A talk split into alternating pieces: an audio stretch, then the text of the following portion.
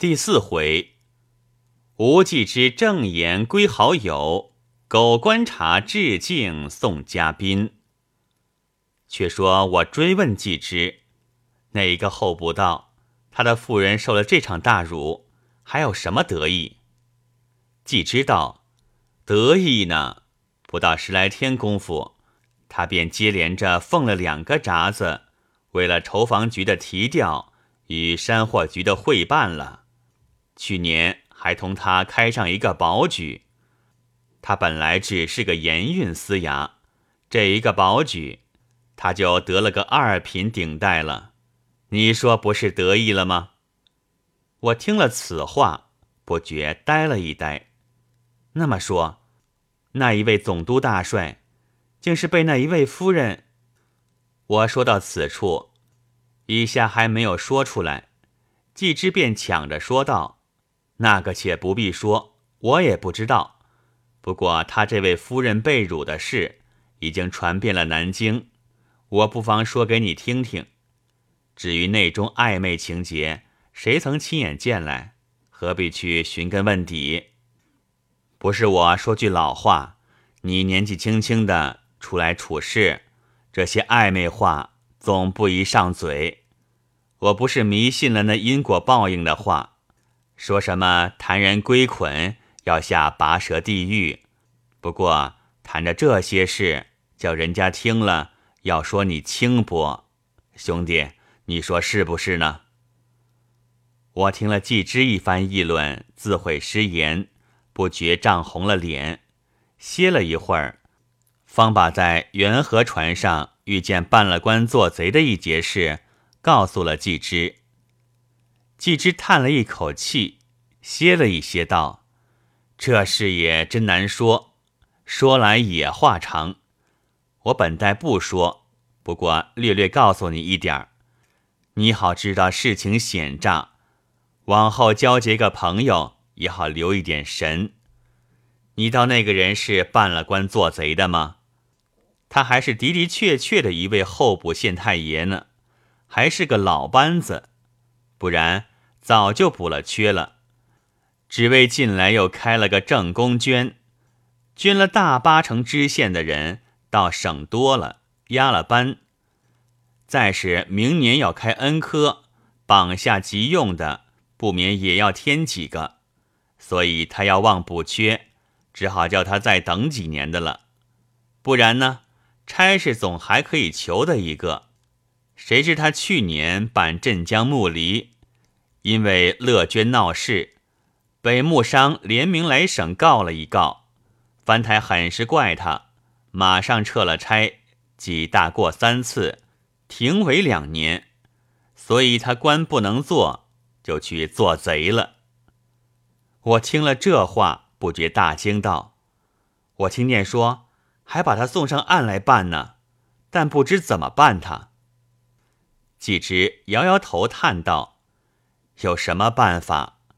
船上人送他到了巡防局，船就开行去了。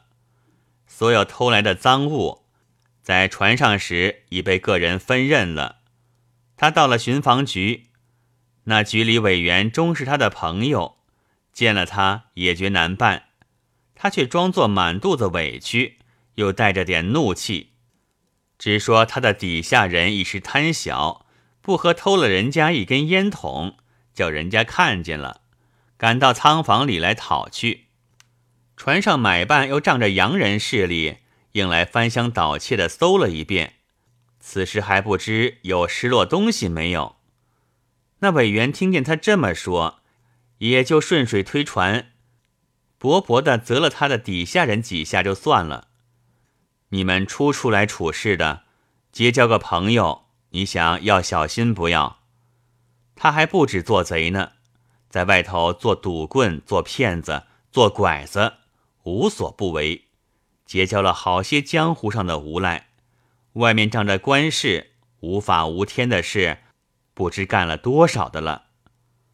我听了季之一席话，暗暗想到：据他说起来，这两个道台，一个知县的行径，官场中竟是男盗女娼的了。但季之现在也在仕路中，这句话我不便直说出来，只好心里暗暗好笑。虽然内中未必尽是如此。你看季之，他见我穷途失路，便留我在此居住，十分热诚，这不是古意可封的吗？并且他方才劝诫我一番话，就是自家父兄也不过如此，真是令人可感。一面想着，又谈了好些处事的话，他就有事出门去了。过了一天。季之上衙门回来，一见了我的面，就气愤愤地说道：“奇怪，奇怪！”我看见他面色改常，突然说出这么一句话，连一些头路也摸不着，呆了脸对着他。只见他又率然问道：“你来了多少天了？”我说道：“我到了十多天了。”季之道。你到过令伯公馆几次了？我说，这个可不大记得了，大约总有七八次。季之又道：“你住的什么客栈？对公馆里的人说过吗？”我说：“也说过的，并且住在第几号房也交代明白。”季知道，公馆里的人始终对你怎么说？我说：“始终都说出差去了。”没有回来。既知道没有别的话，我说没有。季之气得直挺挺的坐在交椅上，半天，又叹了好几口气，说道：“你到的那几天，不错，是他出差去了，但不过到六合县去会审一件案，前后三天就回来了，在十天以前。”他又求了藩太，给他一个到通州看荒的差事，当天奉了札子，当天就禀辞去了。你倒奇怪不奇怪？我听了此话，也不觉呆了，半天没有话说。季之又道：“不是我说句以书见亲的话，令伯这种行径，不定是有意回避你的了。”此时我也无言可答，只坐在那里出神。季之又道：“虽是这么说，你也不必着急。我今天见了藩台，他说此地大官的差事，前任委员已经满了期了，打算要叫我接办，大约一两天就可以下闸子。我那里左右要请朋友，你就可以捡一个合适的事情带我办办。”我们是同窗至好，我自然要好好的招呼你。至于你令伯的话，只好慢慢再说。好在他终究是要回来的，总不能一辈子不见面。我说道：“家伯到通州去的话，可是大哥打听来的，还是别人传说的呢？”既知道，这是我在番薯号房打听来的，千真万真，断不是谣言。你且坐坐，我还要出去拜一个客呢。说着，出门去了。我想起季之的话，十分疑心。伯父同我骨肉至亲，哪里有这等事？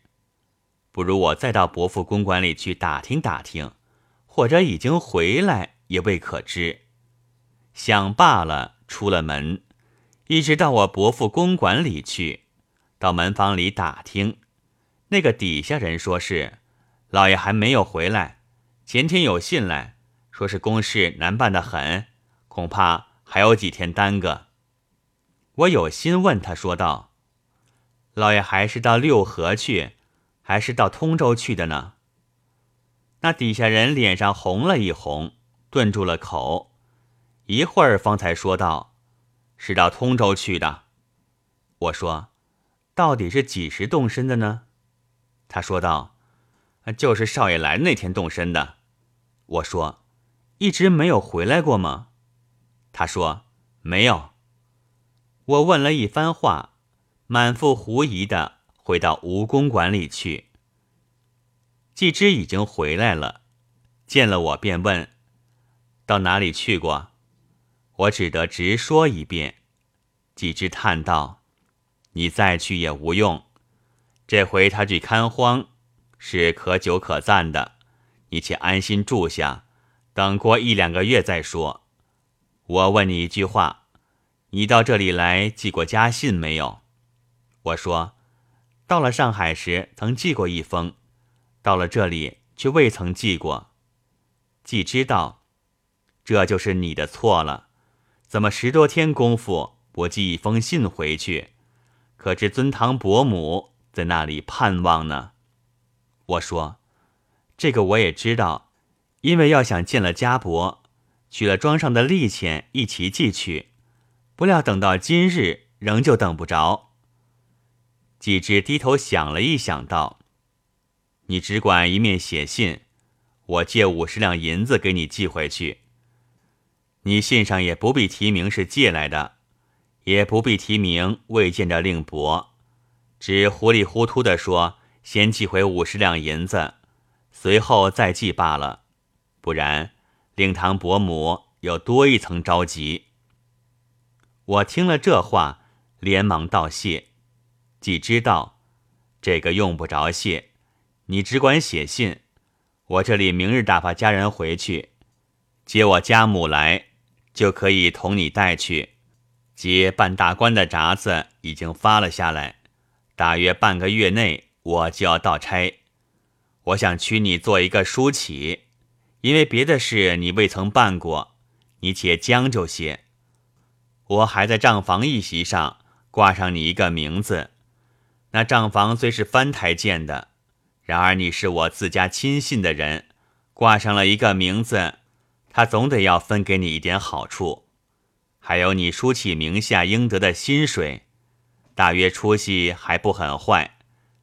这五十两银子，你慢慢的还我就是了。当下我听了此言，自是欢喜感激，便去写好了一封家信，照着季之交代的话，含含糊糊写了，并不提起一切。到了明日，季之打发家人动身，就带了去。此时，我心中安慰了好些，只不知我伯父到底是什么主意。因写了一封信，封好了口，带在身上，走到我伯父公馆里去，交代他门房，叫他附在家信里面寄去，叮嘱再三，然后回来。又过了七八天，季之对我道：“我将近要到差了。”这里去大关很远，天天来去是不便当的，要住在关上。这里又没个人照应，书起的事不多，你可仍旧住在我公馆里，带着照应照应内外一切。三五天到关上去一次，如果有紧要事，我再打发人请你。好在书起的事，不必一定到关上去办的，或者有时我回来住几天。你就到关上去带我照应，好不好呢？我道：“这是大哥过信我，体贴我，我感激还说不尽，哪里有什么不好的呢？”当下商量定了。